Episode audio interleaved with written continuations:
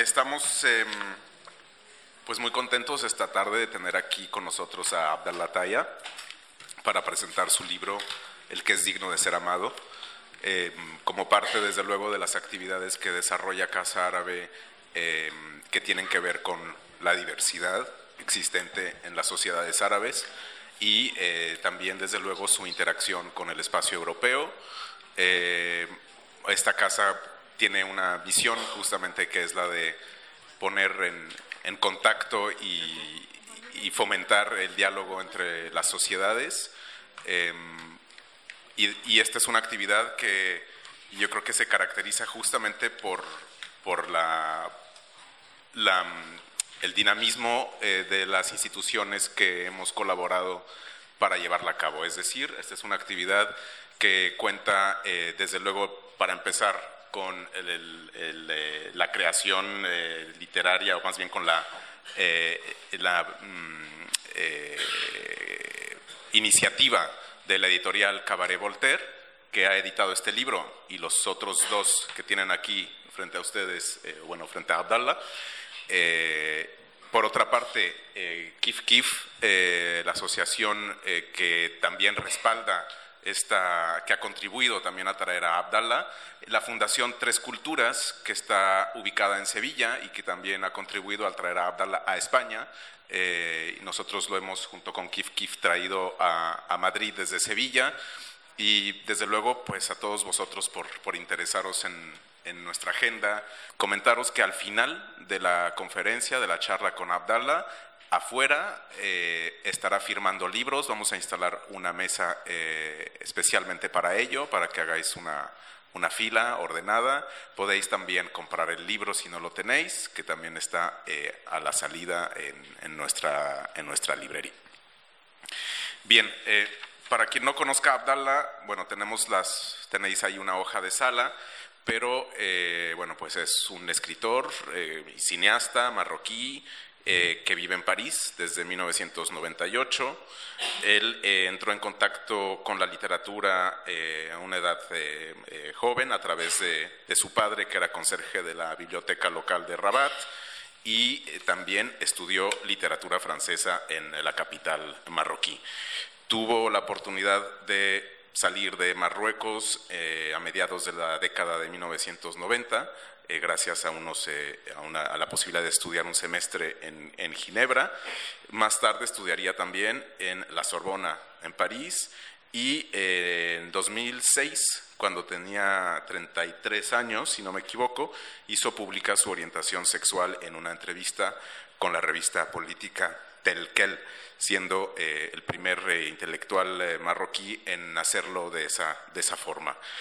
los libros de de Abdallah Taya no solo tratan sobre su vida como homosexual en un ambiente homófobo, sino que también reflexionan sobre un fondo autobiográfico, sobre las experiencias sociales de la generación de marroquíes que creció en los años 1980 y 1990.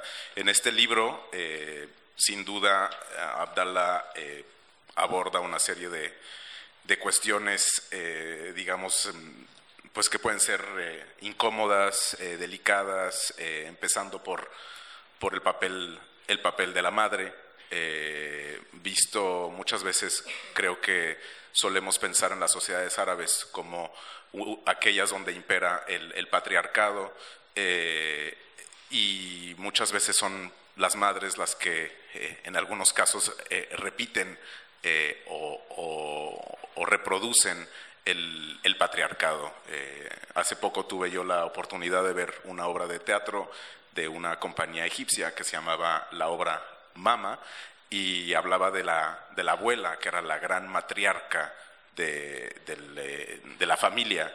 Y justamente esta abuela o esta obra de teatro cuestionaba el papel que la abuela tenía, puesto que era finalmente quien quien dominaba, quien gobernaba el, hogar y sin embargo repetía los mismos esquemas eh, del, patriarcado, eh, digamos, más, más severo dentro de, la, de, la, casa, pudiendo tener la oportunidad de hacer las cosas de una forma diferente. Em, bueno, de estos y otros temas vamos a hablar en esta charla con, con Abdallah, eh, vamos a hablar también de la relación eh, con Occidente, eh, que, en este libro es, también bastante compleja, la relación de poder que existe también muchas veces entre los amantes que, hablan en, en, el libro de, de, de Abdallah Taya y bueno, también de las, de las migraciones. Y para ello pues nos acompañan Samir Bargachi, que es presidente de Kif Kif, eh, Migraciones y Refugio LGBTI+, y Nesrin El Hashlaf, que es eh, periodista, asesora jurídica de Kif Kif y eh, activista de origen marroquí. Mm, yo no sé si quiere Nesrin comenzar y después seguir Samir antes de pasar a las preguntas. Con, con, nos van a hablar un poco de Kif Kif también, ¿no? Como decía, buenas tardes y muchísimas gracias a todos por, por, estar aquí. Es, es un placer una vez más estar en esta casa, que es la Casa Árabe, que es la casa de todos. Así que gracias Karim, gracias Casa Árabe y, y gracias Kif Kif por hacer posible este encuentro y sobre todo gracias Abdullah por acompañarnos en, en este encuentro que estoy segura que va a ser una conversación eh, que nos va a dar eh, muchos resultados, muchos frutos y sobre todo vamos a aprender todos muchísimo. A mí el libro eh, me ha encantado, no puedo decir otra cosa. Es una, es una obra breve, deliciosa, que se lee y se padalea eh, en poco tiempo. ¿no? Eh, yo recuerdo que, que, lo tuve en, una, en, mis manos y en menos de, de, tres horas, en una tarde me lo, me lo leí porque como que te engancha. ¿no? Y la cantidad de, de, temas en un libro tan pequeñito que parece que atrae a colación es impresionante temas no solamente relacionados con el colectivo LGTB, que es el, núcleo central, sino sobre todo sobre la sexualidad, ¿no? La sexualidad, ese gran tabú, ese gran tema prohibido que afecta eh, en general a la comunidad eh, de cultura árabe o de cultura eh, musulmana en nuestros países y en este caso concreto en, en Marruecos, ¿no? Es increíble cómo la imagen de la mujer en el libro de Abdullah Taya, a mí me ha sorprendido la, imagen que da, porque da una imagen de una madre, pues no quiero desvelarnos nada del libro, ¿no? pero a mí la imagen que me, que me describe en el libro me, impresiona como mujer y como mujer de origen árabe. ¿Por qué? Porque me choca el, el hecho de que no se haga de que se nos haga como una referencia a una mujer muy empoderada, cuando el empoderamiento que, que se nos da que ojalá fuese cierto en el libro y fuese cierto en la realidad, es un empoderamiento que anhelamos, pero que en realidad nunca alcanzamos. La sexualidad en el mundo árabe no existe, porque nadie nos ha hablado de sexo, nadie nos ha dicho cuáles son las prácticas sexuales. Supongo que por eso muchas veces somos víctimas de violencia de género o delitos sexuales sin ni siquiera darnos cuenta, porque nadie sabe lo que es una violación ni una agresión sexual. Y eso no solamente ocurre en el colectivo LGTB, eso ocurre día a día a nuestra comunidad, a las mujeres en general, independientemente de a quién amen. Porque no importa a quién ames, lo importante es que ames con respeto y que ames porque tú quieres amar, no porque te obliguen a ello. Me encantaría que siguiésemos hablando de este tema y de la cantidad de temas que se hablan en el libro, como identidad, ¿no? Eh, la identidad, esa identidad dual que, no, que nos persigue a las personas que vivimos eh, en un país que no nos pertenece. Esa identidad de tener un pie aquí, un pie allá, entre dos mundos, dos orillas, dos culturas, dos identidades. Es muy interesante el hilo que trae a colación en el libro de no sentirse ni de aquí ni de allá, de, luchar, de intentar encajar, de, intentar eh, formar parte de algo del que no te dejan formar parte, o de intentar abandonar tus orígenes para encajar en el país de acogida. Esos son los grandes, eh, nuestras grandes luchas, ¿no? La gran lucha de la comunidad migrante que día a día intentamos encajar y no podemos. Así que, bueno, muchas gracias y os dejo con mis compañeros. Cosas del directo. Eh, agradecer a Casa Árabe, a, nuestra casa, ¿no? por, darnos esta oportunidad y, eh, por supuesto, a Abdel Talla, nuestro queridísimo amigo, por acompañarnos eh, yo la verdad es que eh, tanto Karim como Nisrin, eh, han, tocado básicamente bueno, pues casi todo el contenido del libro, pero sí quisiera rescatar una cosa que para mí es importante como, como migrante, ¿no? como migrante de segunda generación, que se podría decir, que es un poco el desarraigo. Yo creo que en toda la, en toda la obra se puede, se puede ver el, desarraigo que sufre el, protagonista y es algo que también me hago propio y yo creo que lo hace muchísima gente que muchas veces bueno, pues las personas eh, LGTBI y árabes y marroquíes en este caso concreto pues nos vemos como en esa, en esa eh, tesitura de, elegir o de pensar en cuestiones eh, pues, no, muy, no muy fáciles ¿no? de abordar.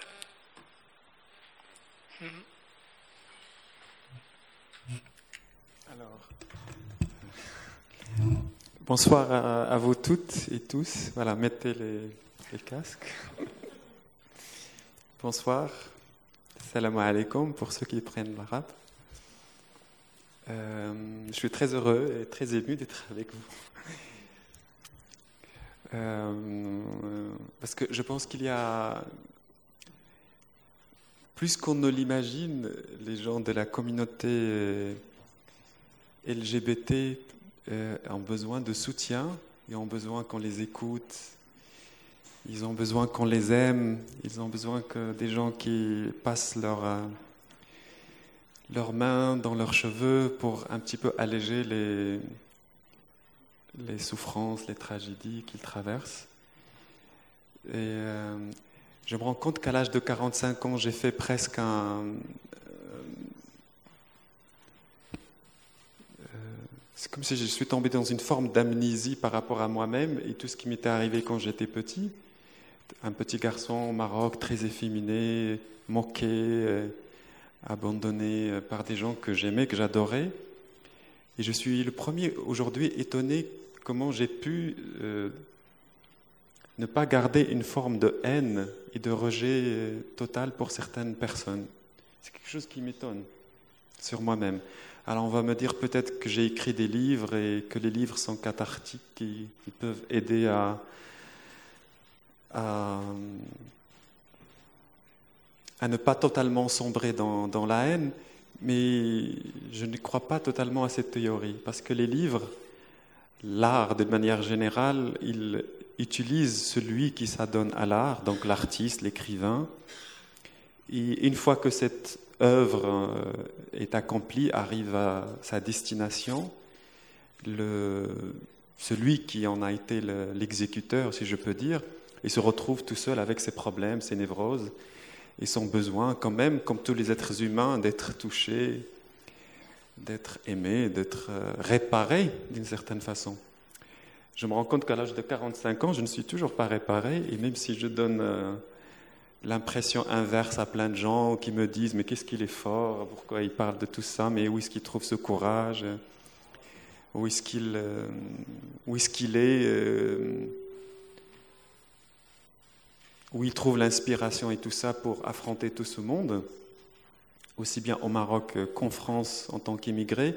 Je voudrais juste vous dire une vérité toute simple, c'est que le courage n'existe pas. Le courage existe dans un petit moment où il faut l'avoir, et une fois qu'on est en dehors de ce moment, on redevient un petit être euh, humain euh, qui a besoin, qui a les mêmes besoins que tous les autres, les mêmes besoins que les hétérosexuels, même si les hétérosexuels ne pensent pas du tout à ce que doit vivre ce qui doit traverser les vies euh, des homosexuels et de toute la communauté LGBT. Voilà, je ne sais pas pourquoi je vous dis ça, mais je me sens en tout cas inspiré. Euh, je me sens presque comme un devoir de le dire ce soir, peut-être parce que je suis avec Samir et Nisrine qui font un travail euh, que j'estime héroïque, parce que je suis sûr qu'ils sauvent des gens au sens propre, pas au sens métaphorique, euh, au sens symbolique. Et, je sais pas, je crois ce soir, je me rends compte que presque moi, à côté de tout un tas de monde, j'ai eu beaucoup, beaucoup de chance. La chance d'avoir aimé les films égyptiens à la folie, d'avoir adoré les actrices égyptiennes à la folie et d'avoir euh, espéré un jour moi aussi faire un film égyptien mais à la marocaine et que je me suis accroché à tout cela pour, euh, je sais pas, pour sauver ma peau, pour. euh, mais je me suis accroché non pas comme un artiste euh, qui a qui est sûr de ce qu'il va faire euh, et qu'il va trouver l'argent pour faire des livres, euh, trouver des maisons d'édition qui vont s'intéresser à moi ou bien trouver des gens qui vont me donner de l'argent pour faire mes films. Mais pas du tout. Je pense que dans ce rêve artistique de réalisateur, j'ai mis tout simplement toutes ces, toutes ces violences que j'ai subies, moi aussi en tant qu'homosexuel, parce que des gens quand même qui vous crachent dessus et que et des gens qui vous violent et qui se passent le mot de l'un à l'autre dans le quartier et que vous, vous êtes juste en train d'aller faire, euh, d'aller juste ramener le, le, pain, jib alors que tu as le pain, il, il vous se permet de vous prendre et de vous violer et vous, on rentre à la maison et, euh, on fait comme si de rien n'était. Je ne sais pas comment j'ai fait pour ne pas sombrer dans la folie, pour ne pas tomber dans... euh, comment on passe de ça, à cette violence extrême, à devenir un artiste et un écrivain et, un soir à Casa Arabe. en fait, je, vous dis juste tout ça que si l'art a quelque chose à dire et s'il a une utilité, il n'est certainement pas si- simplement pour exprimer une intériorité tellement extraordinaire de l'artiste. Ça, on s'en fout. Mais parce- s'il y a une utilité, c'est celle de, prendre en tout cas les autres avec soi-même, les autres voix, les autres euh, déracinés, comme tu as dit Samir, les autres blessés, les autres hommes et femmes, bien sûr. Euh, je ne dis pas ça parce que c'est seulement ce soir que je le dis, parce que je pense sincèrement que c'est ça la- le rôle de celui qui a la chance de trouver des éditeurs, euh, qui peut trouver euh, un petit espace où euh, déclarer et exprimer tout, cela. Le personnage d'Ahmed dans, dans ce livre, s'il se retrouve un jour déraciné, comme a dit Samir, c'est parce qu'en en fait, euh, il y a ce mythe de la liberté, de l'émancipation à l'occidental, le mythe de Paris, le mythe de la France, euh, Victor Hugo, euh, Paul Verlaine, Marcel Proust, Robert Bresson, tous ces gens extraordinaires, Chanel, Dior, tout ça, les chocolats, le Louvre, Yves Saint-Laurent qui sont quand même des, choses qui représentent un certain luxe inatteignable pour la quasi-majorité des êtres humains, et certainement inatteignable pour les pauvres Marocains, euh, et encore moins pour les pauvres gays marocains. Euh, Ahmed, dans ce livre, pour arriver jusqu'- parce qu'il a cru que ce mythe de la liberté et d'émancipation s'adressait aussi à lui, il s'est consacré corps et âme à la langue française. Il s'est débrouillé quand la chance lui a fait rencontrer un Français parisien intellectuel qui s'appelle Emmanuel. Il s'est débrouillé pour le manipuler et le séduire pour qu'il l'emmène, pour que ce Emmanuel l'emmène à Paris pour le sauver de la pauvreté. Mais dans ce, dans ce chemin vers la liberté, la liberté entre guillemets et l'émancipation entre guillemets, quelque chose de extrêmement tragique euh, est arrivé. C'est qu'en fait, l'Occident, il s'en fout de, ce que ce Marocain a vécu chez lui. Il s'en fout de, de l'aider à ne pas tomber quand même dans le rejet de cette première terre. Il se concentre plutôt à l'aider, à le pousser vers euh, tu deviens comme nous. On t'accepte, c'est que parce que tu es comme nous, parce que tu peux parler toi aussi de tel ou tel écrivain, parce que tu n'es pas justement comme les autres, que eux ils sont restés dans l'ignorance et dans l'islam et dans le rejet de l'autre et tout, et tout ça. Je ne dis pas que tout va bien dans le Maroc, euh, que tout va bien en islam, que tout va bien en Afrique noire et tout ça. C'est pas ça ce que j'ai dit. Je dis, mais ce n'est pas une raison parce que il y a des problèmes encore dans cette partie du monde Ce n'est pas une raison pour qu'on se permette de essentialiser tout un peuple et de le rejeter dans l'ignorance encore, encore plus. Ahmed, il apprend la littérature française, il apprend la langue française, il, il fait tout comme les Français, et un jour il se rend compte que dans cette langue, il n'a même pas de place, que cette langue ne le pense pas. Cette langue est obsédée par elle-même, par son propre euh, héritage, par ses propres influences, et qu'elle ne s'intéresse à l'arabe qu'il est que parce qu'il a tourné le dos à son premier monde et parce qu'il dit que ma mère est une dictatrice et que l'islam est nul. Alors, est-ce que c'est ça la condition sine qua non qui va faire qu'on va accepter tel ou tel immigré, migrant dans les terres de pays des Lumières et dans l'Occident qui a la liberté donc, l'émancipation, les droits des hommes, des femmes, etc. C'est quoi la liberté au fond? Qu'est-ce qu'on doit faire pour que nous soyons acceptés dans la liberté de cet Occident? Et si par hasard on se mettait à définir cette liberté autrement, comment, comment on va être considéré? Comment on va être vu? Et si on décide tout d'un coup de faire une révolution totale et radicale euh, Où aller?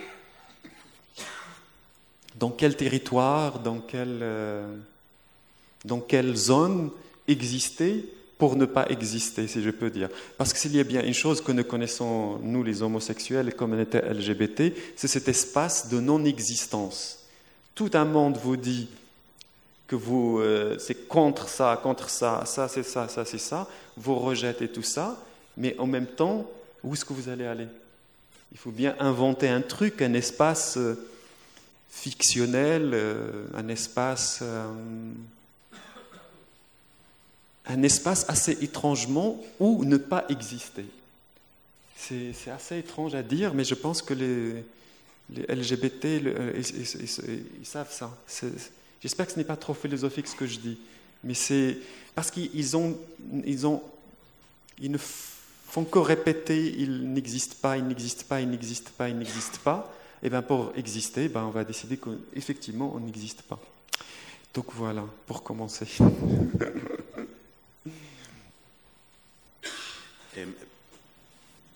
yo, je, vais te parler en me diriger en français. Euh, tu, tu, viens de, de, parler de cette, euh, de, de, cette liberté qui est euh, une liberté, une, une, espèce de mirage parce que ce n'est pas vraiment une liberté, parce qu'il y a finalement des catégories auxquelles il faut, il, faut, il faut, appartenir. Et même dans un pays comme la France, ou peut-être pas le pays, mais un endroit comme la ville de Paris, où il y a, comme à Londres, comme peut-être à Berlin, voire même à Madrid ou à Barcelone, une possibilité de se redéfinir de prendre un peu ce, que, ce dont parlait Nesrine il y a un moment, cette euh, dualité où on peut prendre un peu de ceci, un peu de cela et se redéfinir. Donc, tu penses qu'il n'y a pas cet espace qu'il faut absolument, euh, disons, parier, soit pour l'Occident, soit pour euh, l'Orient ou le monde arabe Il, n'y a pas ce métissage qui peut être plus ou moins confortable mais euh, c'est une question de pouvoir, c'est une question de qui a le pouvoir et qui décide que telle ou telle culture est la culture qui véhicule les standards de liberté et les mythes de liberté. Donc, euh, ce ne sont pas les Arabes qui définissent les standards de la liberté en Europe. Euh, ce sont les intellectuels français, les grands intellectuels européens, qui, voilà, qui, quand il y a des grands débats, ce ne sont pas les immigrés. On ne fait pas appel aux, migrants ou certains et même quand il y a certains représentants de ces communautés arabes ou africaines ou musulmanes, moi j'ai l'impression qu'ils ne parlent pas des autres qui ont été rejetés, des autres qui ont été ghettoisés euh, dans les banlieues, des autres qu'on a fait appeler pour construire et après qu'on a oublié dans une certaine façon, et qu'aujourd'hui on désigne comme, euh, bah, comme s'ils étaient une source, comme un nouveau danger pour justement les libertés de l'Europe et de l'Occident. C'est ça qui pose problème. comment tout d'un coup voir tout un discours qui, qui se, qui se met en place, on le voit jour après jour, pour rejeter l'autre qui me ressemble, puisqu'il est musulman arabe. J'ai beau être pédé, mais je suis arabe musulman comme eux.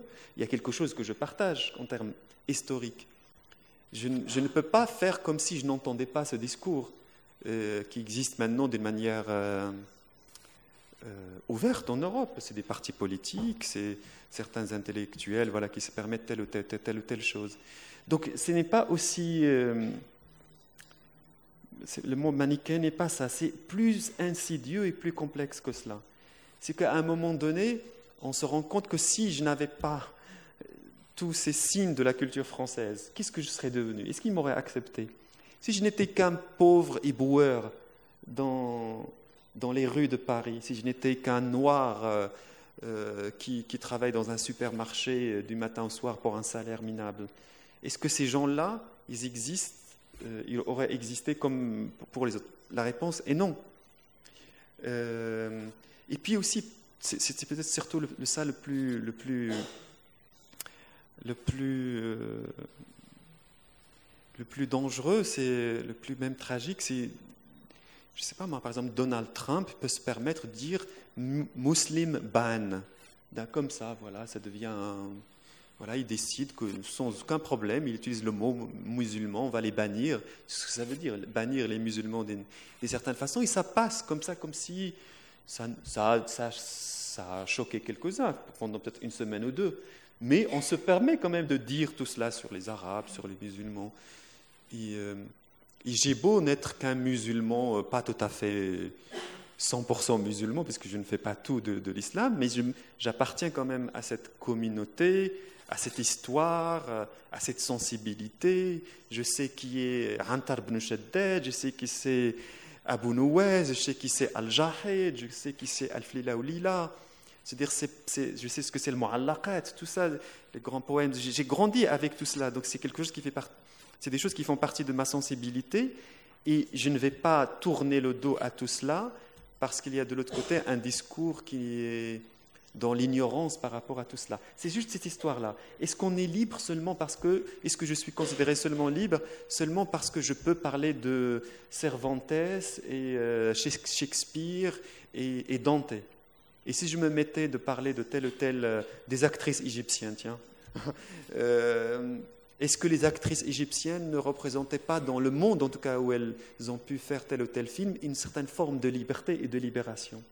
Pourquoi, tout d'un coup, dès, qu'on parle de ce monde-là, je ne suis pas en train de minimiser le, problème qu'il y a dans ce monde-là.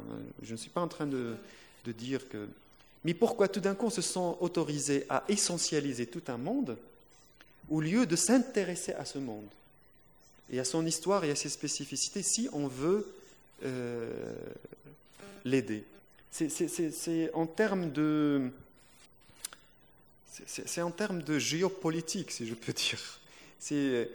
Puisqu'on est à ce moment-là attaqué, puisqu'il y a à ce moment-là des identités, à ce moment-là affirmées de l'autre côté, ça vous pousse, vous, ben, moi, les, gens comme moi attaqués, à réfléchir en moi, mais qu'est-ce qu'ils veulent dire par là? Et pourquoi ils disent cela? Et qu'est-ce qu'ils savent et qu'est-ce qu'ils ne savent pas? Au moins, euh, au moins on, on va euh, concocter des stratégies où, en se replongeant dans le passé, en tout cas pour pouvoir au moins répondre. Euh, il y a encore une énorme euh, ignorance euh, sur toute cette partie-là du monde. Et, je sais pas qui tout à l'heure, tu as dit que tu étais choqué par le traitement que je faisais à la mer. Et moi, de l'autre côté, je suis choqué aussi par beaucoup d'ignorance sur le monde monde arabe et musulman. Donc euh, voilà.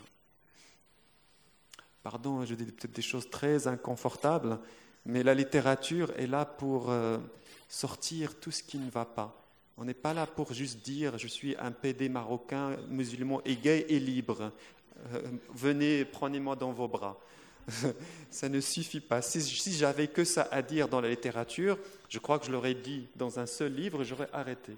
La littérature est là pour euh, pointer du doigt, pour mettre sur la feuille,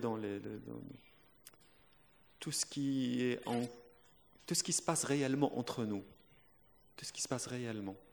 Ils n'ont pas le, discours médiatique qu'on entend tous les jours. Euh, j'écris pour l'émancipation, la liberté, tout ça. Ça, c'est juste dans les publicités qu'on regarde tous les jours à la télévision et déjà utilisé par tout ça. La littérature est là pour euh, fracasser tout, euh, mettre du feu, mettre du volcan, mettre de, la sueur, mettre des larmes, mettre du sang, mettre du sperme, mettre de la transgression, ma mère et mon père et moi avec mon grand frère et tout le reste.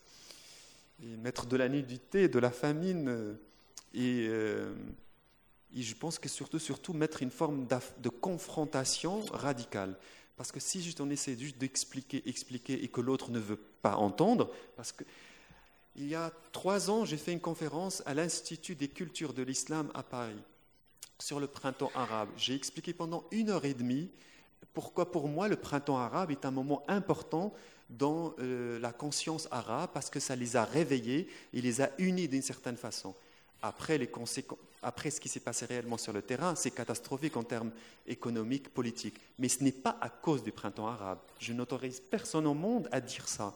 C'est arrivé catastrophique parce que les contre-pouvoirs, ceux qui avaient réellement le pouvoir, n'avaient aucun intérêt à laisser les jeunes arabes prendre le pouvoir et transformer la société. Donc j'ai expliqué tout ça, pourquoi moi j'avais je, croyais en cela et j'ai dit même qu'il y avait des mouvements LGBT dans le, printemps arabe. Le mouvement du 20 février au Maroc, c'était dans leur charte. Ils allaient dépénaliser l'homosexualité. C'était écrit. Parmi les, les, révolutionnaires, il y avait des homosexuels et des lesbiennes qui étaient dans le mouvement lui-même. Donc j'explique tout ça pendant une heure et demie dans l'Institut des cultures et l'islam. On donne la parole à la salle. La première question, la première question, un monsieur qui il me dit, je suis professeur à l'université, il me dit, mais de tout ce que vous nous avez dit, que pense votre religion, l'islam, de tout cela? Ça m'a, je dis, mais... Alors que je, je venais de faire une conférence d'une heure et demie, d'expliquer justement que ce sont des jeunes qui ne se réfèrent ni à l'islam ni à l'Occident, qui ont pu initier quelque chose qui a pu mettre le feu dans tout le monde arabe et vaciller les dictateurs arabes, et au moins quelque chose de concret. Certes, ça s'est compliqué plus tard, mais il ne faut pas oublier le feu du, le feu du départ, qui est extraordinaire, extraordinaire. Et donc, donc voilà, donc j'avais un auditoire occidental devant moi, et c'est comme si je n'avais rien dit. C'est comme, on dit au Maroc, on dit suis versé de l'eau dans le sable. Et là, je ne savais même pas quoi répondre. Je, me suis mis à pleurer, tout simplement. Et là, une professeure syrienne qui enseignait la langue arabe à l'Institut culture de l'islam, elle a pris la parole. Elle a dit Je suis une réfugiée syrienne justement à cause de ce qui s'est passé en Syrie. Mais je, je suis d'accord avec vous, pas surtout, mais je suis d'accord avec vous. Et ce que l'impression que j'ai, et que la question de monsieur là illustre très bien, c'est que je parle, j'explique, je raconte d'où je viens, la Syrie, l'histoire, et qu'il y a derrière moi, à Paris, quelqu'un avec une gomme qui efface systématiquement tout ce que je dis, tout ce que je fais, et qui fait que le lendemain, il faut de nouveau réexpliquer, de nouveau dire l'histoire, de nouveau rappeler. Mais pourquoi à ce point-là ce besoin de rester dans l'ignorance vis-à-vis des Arabes et des musulmans, même quand ils font une chose extraordinaire qui s'appelle le printemps arabe. Pourquoi? Justement, pourquoi?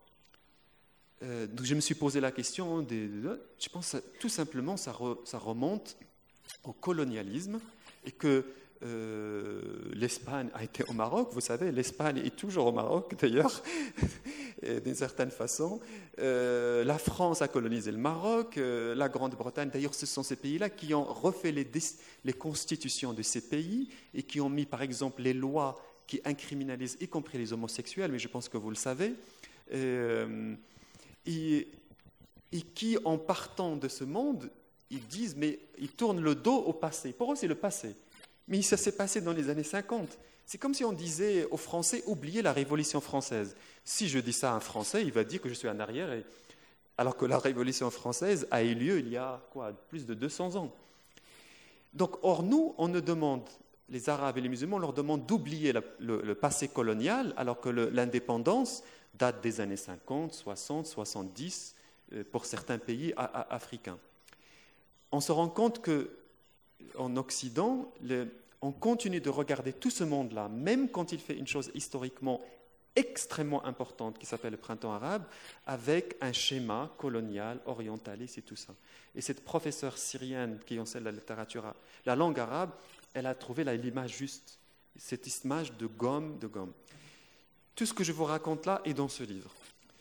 À un moment donné, depuis surtout les attentats de Charlie Hebdo en France en janvier 2015, c'est comme si ça a légitimé une forme de retour de, haine et de, racisme. Tous les regards que je me prends tous les jours dans le métro, tous ces gens qui, qui changent de place, et qui sont assis à côté de moi. J'ai beau me dire je suis fort, je suis ça, il ne faut pas prendre, il faut pas être trop sensible, Abdallah, c'est peut-être, À un moment donné, tout ça me tape sur le système, comme on dit, et j'ai besoin d'aller de, de, à la confrontation par rapport à toutes ces questions-là. Non pas pour dire que j'ai raison en tant qu'arabe ou comme musulman, mais parce que c'est des questions très importantes aujourd'hui. Qu'est-ce qui fait qu'on ait besoin d'inventer un ennemi pour être nous, pour estimer que c'est nous qui avons le droit de dire la vérité et d'estimer qui doit être libre et qui ne doit pas être libre? Pardon, c'est trop politique tout cela, mais nos vies sont politiques et euh, nous, vous le savez très bien. Donc, euh, même quand on ne veut pas faire de la politique, à un moment donné, on se rend compte que ce que disent ces master, puppet masters, et euh, ce qu'ils nous disent de dire, ce qu'ils nous disent de faire, on se retrouve avec des amis très proches qui vous disent des mots, et si vous voulez juste expliquer, vous n'avez pas le... Alors, où est la liberté? Où est le... Voilà, c'est tout ce que je C'est toutes ces questions-là que je pose dans ce livre à travers le destin de, de Ahmed, le Marocain homosexuel, gay, libre, avec un cœur euh, très, très sec. Il est libre, mais il a un cœur très, très sec. Alors qu'est-ce qu'il va faire avec ce cœur sec? Qu'est-ce qu'on fait de la liberté quand le cœur devient sec? Pardon, hein, peut-être que je plombe l'ambiance. peut-être que, je, je, mais je, veux bien entendre des réactions de la salle et tout ça. Mais je pense que vous savez qu'il y a très peu de, il y a très peu de place pour les Arabes pour dire complètement tout ce qu'il y a à dire, pour rappeler tout ce que je suis en train de vous dire. Et d'un homosexuel comme moi, on est, le discours que je tiens aujourd'hui, c'est pas celui qui est attendu. Or, pourquoi l'Occident a-t-il justement besoin d'un homosexuel comme moi, juste pour qu'il dise à l'Occident merci, tu m'as donné la liberté L'Occident, c'est l'espace de la critique, c'est l'espace de Descartes, Voltaire, Marcel Proust, euh, la Révolution française. Madonna. Madonna aussi, bien sûr. Madonna est très féministe, elle a fait beaucoup pour les femmes. Euh, Isabelle Adjani, Catherine Deneuve, euh, Marlène Dietrich. Euh, tout ça, tout ça, je le connais. Voilà. Donc, qu'est-ce qui fait que même dans cet espace, avec autant de figures historiquement validées comme des symboles de liberté, on ait besoin régulièrement de revenir en arrière et d'inventer le plus faible dans la société comme celui qui est la menace de la liberté que nous avons acquise. Voilà. Je veux, je ne sais pas si Nesrine a quelque chose à dire, mais au, Samir, mais je voulais revenir sur le point de, du pouvoir, parce que tu as parlé de, un peu de la, de toutes ces problématiques dans, un, dans, une, dans un, disons, une clé plutôt euh, géopolitique, mais euh, je pense que, que comme tu as, tu as bien dit, hmm. c'est en fait le livre euh, prend ces, sujets et ces thèmes et c'est quand même reflété dans les relations entre Ahmed et ses, amants, euh, ou voire même avec sa mère. Il y a des relations de pouvoir qui sont, on pourrait dire, vraiment dignes de, Freud, Lacan, ou, etc., disons, d'être vraiment analysées, parce que c'est à travers ces relations, disons, de, intimes qu'il y a une manipulation très profonde qui, en fait, euh, euh, fait essaye de trouver un équilibre avec ces sujets de colonialisme. Donc, et de pouvoir d'une manière générale, pas que le colonialisme. J'ai fait ce livre qui s'intitule Le jour du roi. Je crois, je crois qu'il est traduit ici en espagnol. et, que j'ai montré comment dans les années 80, le roi Hassan II, donc le roi du Maroc, intervient pour séparer deux adolescents marocains, euh, Omar et Khalid, qui s'aiment. Khalid est le plus riche et Omar est le pauvre. Khalid est invité à la fin de l'année scolaire à la cérémonie organisée par le roi. Et à ce moment-là, puisque Khalid est honoré par le roi, il estime que cette information-là, il ne faut pas qu'il la dise aux pauvres, même si ils sont dans une histoire d'amour. Et quand le pauvre Omar découvre ça de la bouche de quelqu'un d'autre et pas celle de Khalid, il voit comment Hassan II va le séparer de son amour. Et là, il faut qu'il arrête ça, il faut qu'il se venge. Il faut qu'il se venge du roi Hassan II et de Khalid qui a pris tout d'un coup, alors que c'est l'être qu'il aime le plus, le visage du pouvoir, alors qu'on est dans un homme très intime. Ce que j'ai fait dans le jour du roi par rapport au Maroc, le pouvoir qui s'immisce le pouvoir dictatorial qui s'immisce dans une relation entre deux adolescents marocains, Omar et Khalid dans les années 80, je le fais aujourd'hui dans ce livre à travers l'histoire d'Ahmed avec l'Occident. Donc une brutalité extrême, une colère extrême, une remise en question totale qui commence d'abord en balayant devant chez moi. C'est pour ça que la première lettre est très brutale. Je ne pouvais pas euh, traiter la question du colonialisme qui s'immisce dans la, vie sexuelle et amoureuse d'un Marocain homosexuel aujourd'hui, sans d'abord me remettre moi en question et aller vers ma mère et la secouer. Et même si elle est morte, la secouer encore plus parce qu'elle est justement morte. Donc voilà, donc c'est le pouvoir quand mais, je pense que vous, voyez très bien de quoi je parle. Dans la vraie vie de tous les jours, on n'a jamais l'occasion de se parler réellement des choses.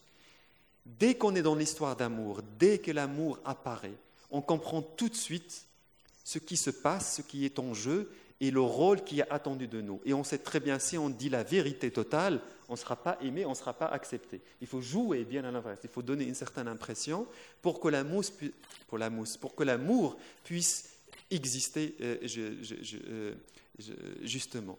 Et tout d'un coup, vous, vous retrouvez à Paris, vous avez fait une thèse de doctorat sur la littérature du XVIIIe siècle, vous connaissez Crébillon-Fils et le Chauderlos de Laclos, et vous rencontrez un Français qui n'a même pas, qui n'a pas de doctorat comme vous, en tout cas.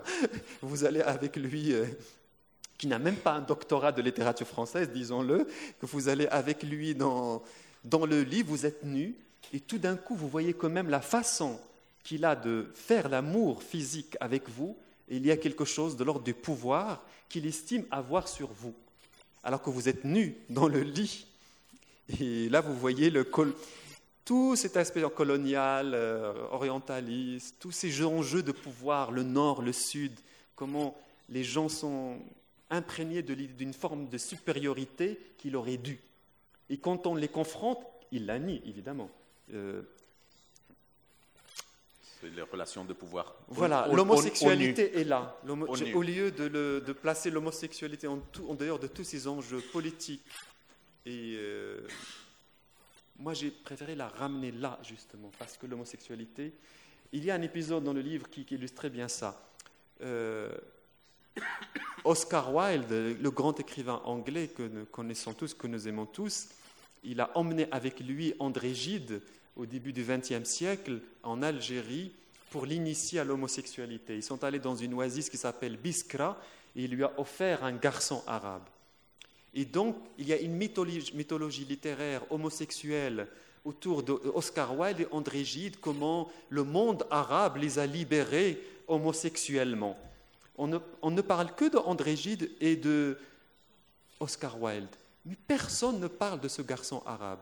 L'histoire n'a même pas retenu son nom, son prénom. Le garçon arabe. Voilà ce que nous sommes. Les garçons arabes. Les femmes arabes. Voilà, des choses lointaines. Je ne dis pas que les Arabes sont libres, ce n'est pas ça. Mais pourquoi l'histoire n'a pas retenu le nom de ce garçon arabe qui a permis à l'immense écrivain André Gide de révolutionner sa sexualité et de produire une, œuvre littéraire extrêmement profonde, des chefs-d'œuvre et des chefs-d'œuvre de littérature. Et pourtant, lui, le garçon arabe, il a été oublié. Je me rappelle même, c'est ce que je raconte dans, un moment donné dans son roman, quand je faisais la littérature française, j'ai fait un, exposé. Je, je me suis dit, je vais faire mon coming out sans le dire, et donc je vais parler des autres sans parler de moi. Donc j'ai parlé justement de ce que je viens de vous dire. Oscar Wilde, André Gide, Abiskra. Et mais même moi, j'ai oublié de parler de ce garçon arabe. Je dis le garçon arabe.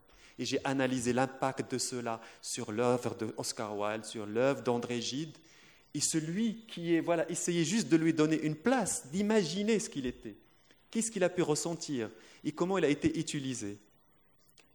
Et comment, au, finalement, tout ce mythe de cette légende homosexuelle, colonialiste, orientaliste, continue de, de, coloniser les esprits. Il suffit d'aller à Tanger aujourd'hui pour voir les zombies littéraires et les ravages de tout cela. Tous ces gens qui veulent aller à Tanger parce que Paul Bowles a créé une zawiya homosexuelle à, à Tanger. J'ai rien contre Paul Bowles, mais il y a comme ça encore tous un thème qui continue pas comme ça, d'irriguer le,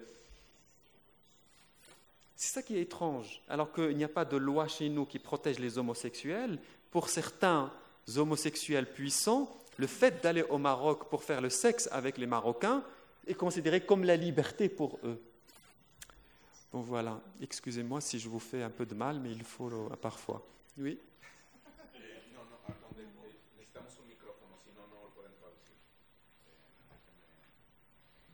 Perdón, justo la persona que va saliendo le puede decir al, al chico que está fuera de que traiga el micrófono, por favor.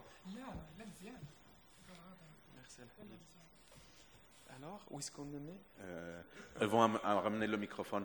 Moi, je voulais juste demander, quand tu vas au Maroc, c'est-à-dire ces livres sont lus sur- surtout en Occident? Non, surtout au Maroc aussi. D'accord. Ils sont au Maroc. Et alors, est-ce qu'il y a la possibilité quand même au Maroc de, de parler Je fais des rencontres comme ça dans les librairies, dans, Mhm. à Rabat, à Tanger. et, et quelles sont en général les, les réactions? Je pense que ceux qui viennent, ils m'aiment, mais il y a tous ceux qui ne m'aiment pas, ne viennent pas. Euh, Non, je pense que je ne suis pas une superstar, donc euh, je ne gêne pas le pouvoir. pour l'instant Non. je ne suis pas quelqu'un. Donc je ne gêne pas le pouvoir. Je pense même qu'ils doivent se rendre compte que je, je donne une bonne image du Maroc. Ceux qui, s'ils réfléchissaient bien, ils doivent savoir ça. Non, non, je fais les mêmes rencontres qu'ici. Je ne, veux- je ne dis pas que tout va bien au Maroc. Moi-même, j'ai peur, hein, parce que quand même, euh, euh, j'ai peur, mais je ne dis pas que je n'ai pas peur. Mais je, je- je refuse de, je refuse de, de- de- d'essentialiser, d'être dans. trois de mes livres, Le jour du roi a été traduit en arabe. Celui qui criminalise, qui montre le roi Hassan du doigt, euh, a été traduit en langue arabe, donc à, Dar al-Adab, à Beyrouth. Euh, je ne suis pas en train de, je sais pas que vous avez je suis pas en train de donner une bonne image. Je suis pas l'ambassadeur du Maroc. hein, soyez tranquille, euh, ni. euh, mais les choses doivent être complexifiées. Et à un moment donné, il faut savoir de quoi on parle et d'où on parle. Je me rappelle que quand je suis arrivé à l'université Mohamed V en 92, pour aller à Rabat, donc à l'université, donc je je suis de la ville de Salé.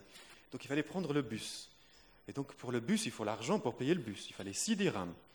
Et donc parfois il y avait les cours au Suissi, donc un peu plus loin que Rabat Centre, il fallait 12 dirhams. Et moi, ma mère, elle, elle- elle se saignait pour me donner ces 6 dirhams. Elle, elle elle économisait 6 dirhams. Vous savez que c'est 6 dirhams? C'est aujourd'hui rien du tout.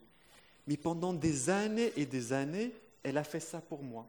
Elle savait que j'étais comme ça. Euh, elle savait que ce n'est pas moi qui vais lui donner. Mais pendant 8 ans, elle m'a donné 6 dirhams et parfois 12 dirhams tous les jours. C'est tout ce qu'elle pouvait me donner. Dans la journée, il n'y avait rien à manger. Donc, je, je, parfois, euh, s'il restait des choses à la manger, elle me mettait un sandwich, elle me le donnait, mais parfois, il n'y avait pas grand-chose. Donc, à midi, pour ne pas être avec ceux qui ont de quoi manger, pour ne pas avoir la honte, comme on dit, donc moi, j'arpentais les rues de Rabat. Voilà, donc par Voilà, fait je, il n'a rien à manger, euh, celui-là, il n'a pas d'argent pour, euh, pour s'acheter un sandwich. Et donc un jour, je suis entré donc, euh, dans la poste centrale de Rabat, l'avenue Mohamed V. Et là, j'ai découvert tout un monde qui, comme moi, tel fin farbat, euh, ils sont perdus dans Rabat entre les ministères, des gens qui viennent de la campagne, qui viennent des autres villes, et ils espéraient trouver une forme de justice là. Évidemment, il n'y a pas de justice dans la vie. Donc ils les envoyés, et eux, et eux non plus n'avaient pas de quoi acheter à manger. Donc ils étaient là, ils attendaient. Ils attendaient que le temps passe. Un jour, j'entre, une vieille femme de la campagne, c'était clair, elle me prend, elle me dit, viens Wildy, tu es mon fils. Elle me dit comme ça, viens à Wildy, tu es Wildy, tu es, mon fils, et tu as l'air gentil, en plus. Tu as l'air très gentil. Ça, c'est un truc que j'inspirais beaucoup aux femmes au Maroc. Elle me disait, tu as l'air très bien élevé. Plusieurs fois, on m'a dit ça au Maroc. Tu as l'air très bien élevé, toi, tu n'es pas comme les autres. Justement, je ne suis pas comme les autres. Euh, viens, je veux que tu écrives une lettre pour moi, une lettre au roi Hassan II. Ça fait des années et des années que j'ai été spolié de mon héritage, que je n'ai rien reçu, que je, fais, je traîne dans les tribunaux, que ça n'a rien donné. Je suis, il me reste plus que la mort. Il ne vaut rien me donner, mais avant de mourir, je veux qu'il sache lui qu'il est responsable de ce qu'il m'est arrivé. Écris tout ça. Donc on se met à écrire tout ça. Je voulais l'écrire en arabe, elle me dit non, fais-le en français. Tu parles français Je lui dis je fais littérature française. Elle m'a dit ça tombe bien, écris-le en français. Il n'y a que comme ça qu'il va écouter mes douleurs.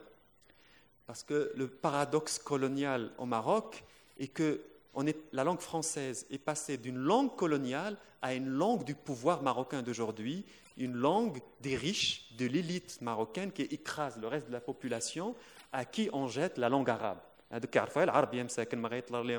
Voilà, mais il y a ce truc, on dit, il n'a que la langue arabe, le pauvre, pas d'avenir, non future. C'est malheureusement ça qu'on dit. C'est pour dire que même les Arabes entre eux, ils se disent ça. L'anglais,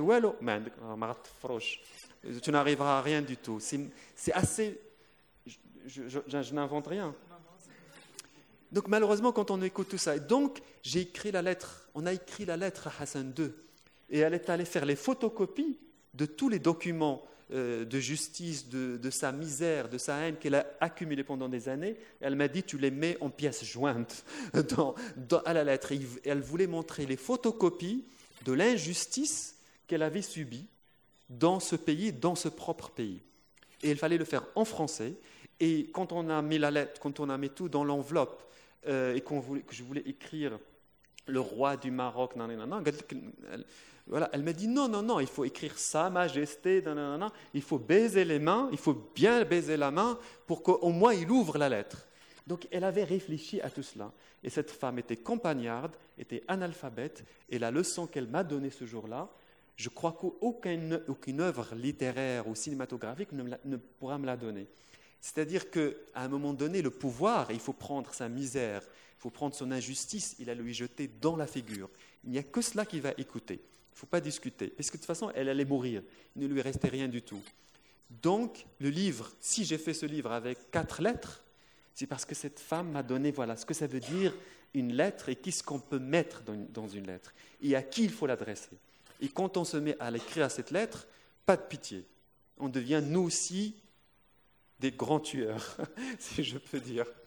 Des grands tueurs très bien élevés. Oui, bien sûr. ¿Querías decir algo? Sí. pasamos? Sí, adelante. Bueno, eh, sí, la verdad que merece, merece un, un, aplauso muy merecido. Eh, shukran. Gracias, Abdullah. Así, porque yo hablo español. كانت تكلم اسبانيوليه العربيه ما غادي يفهموناش شويه me surgen varias ideas y una que me viene a la cabeza es decirte o preguntarte ¿Qué, ¿qué, opinión te merece o si crees que realmente actualmente en Marruecos o los países árabes existe una revolución sexual o no? Eso es lo primero.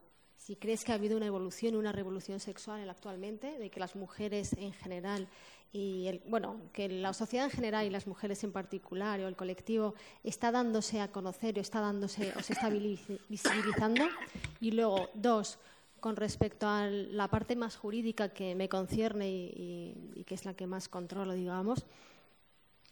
Em, tú has hablado de la protección o la desprotección de las libertades sexuales en los países como Marruecos. La desprotección sexual no solamente va al colectivo LGTB, insisto. La desprotección es para, el para la sexualidad en general. Todo el mundo, nadie puede manifestar libremente sus relaciones. Yo no puedo ir con mi pareja de la mano, eh, yo no puedo ir eh, a un hotel eh, como marroquí ir con mi pareja y que los dos estemos en la misma habitación. Todo eso son eh, cuestiones reales en la sociedad nuestra. O sea, no es el Código Penal no penaliza, aparte de que sí que penaliza la homosexualidad, obviamente no lo podemos negar, pero las relaciones sexuales las penaliza por igual, seas heterosexual o seas del colectivo LGTB. Y entonces mi pregunta y mi reflexión, que me encantaría que nos manifestases, es, ¿crees que actualmente hay una revolución? ¿Hay una ruptura con esos estigmas, esos estereotipos por cambiar esa realidad? ¿O crees que hay una involución? Porque muchas personas piensan que la sociedad eh, árabe eh, actualmente está involucionando y estamos volviendo más atrás, ¿no? Eh, que hay más tabús, que hay menos libertad, que, en los años a lo mejor eh, 60, 70, ¿no? Eh, me gustaría saber tu, tu al respecto.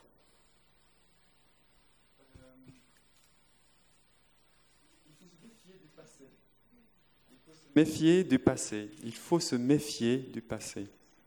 Et, euh, no- même notre propre passé. Parce qu'on a tendance parfois à le, romantiser. Et donc, du coup, euh, on nous dit.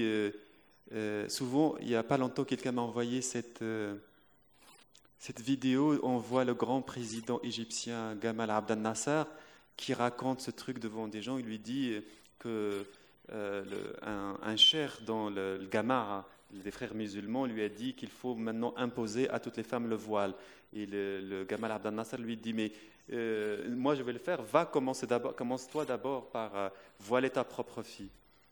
Quand j'ai vu cette vidéo, je me suis dit Pourquoi cette personne m'a envoyé ça? Pour me dire qu'avant, il y avait plus de liberté pour les femmes dans le monde arabe qu'aujourd'hui C'est ça ce qu'il veut me dire Et que Gamal Abdel Nasser a donné la liberté individuelle aux Arabes, c'est ça Gamal Abdel Nasser n'a rien donné. Et les partis politiques socialistes au Maroc euh, n'ont rien fait quand ils étaient au pouvoir, alors qu'ils partageaient les, mêmes valeurs que, les partis socialistes euh, au Maroc. Donc voilà, donc ça c'est juste un petit, point de, très, très important.